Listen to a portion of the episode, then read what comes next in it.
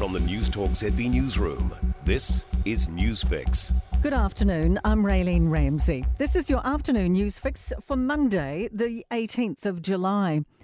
A C T leader David Seymour says it's time the government got tough on the Reserve Bank governor. Figures out this morning show inflation was up seven point three percent in the second quarter of the year, the biggest increase in thirty-two years. Seymour says it's the bank governor's job to keep inflation between one and three percent, and it's clear Adrian Orr is failing. The Reserve Bank governor should be held to specific targets with a specific time frame, like they were in the nineteen nineties. Seymour says if Orr can't do that, he should be out of the job. The student unions describing the reality of studying and living in New Zealand as brutal transient poverty.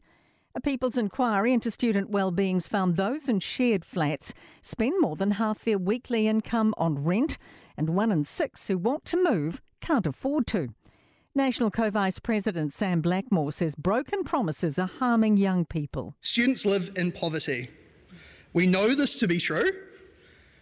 This should never be a rite of passage.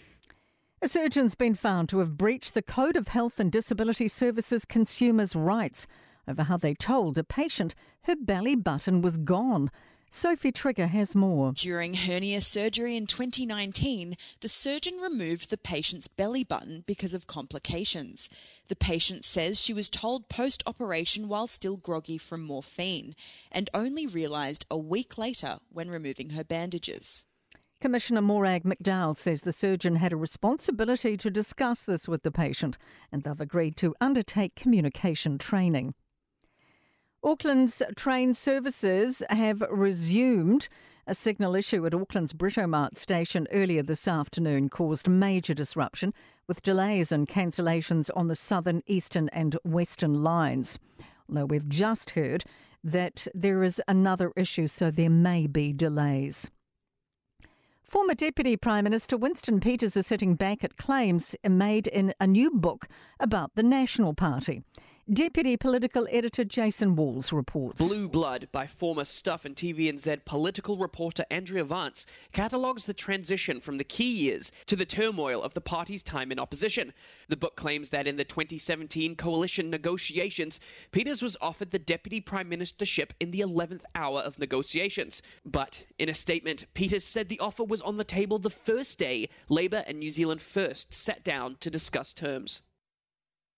And one person is in custody after allegedly fleeing police in Auckland's Ellerslie before hitting the car of a member of the public. To sporting headlines and a luckless day for New Zealand at the Track and Field World Championships in Oregon. Medal hope Tom Walsh, with twenty-two point oh eight metres, has finished fourth in the shot put, leading a day where Kiwis failed to fire or qualify for the finals. Scott Dixon's hoping his first win in twenty-two IndyCar races today will kickstart a challenge for a record-equalling seventh IndyCar Series title. And Test captain Pat Cummins will be rested for Australia's O D I series against the Black Caps in September in Cairns. I'm Raylene Ramsey. That is your latest News Fix, and we'll be back with the next update tomorrow morning from the Newstalk Z B newsroom. For more news, listen to Newstalk Z B live on iHeartRadio.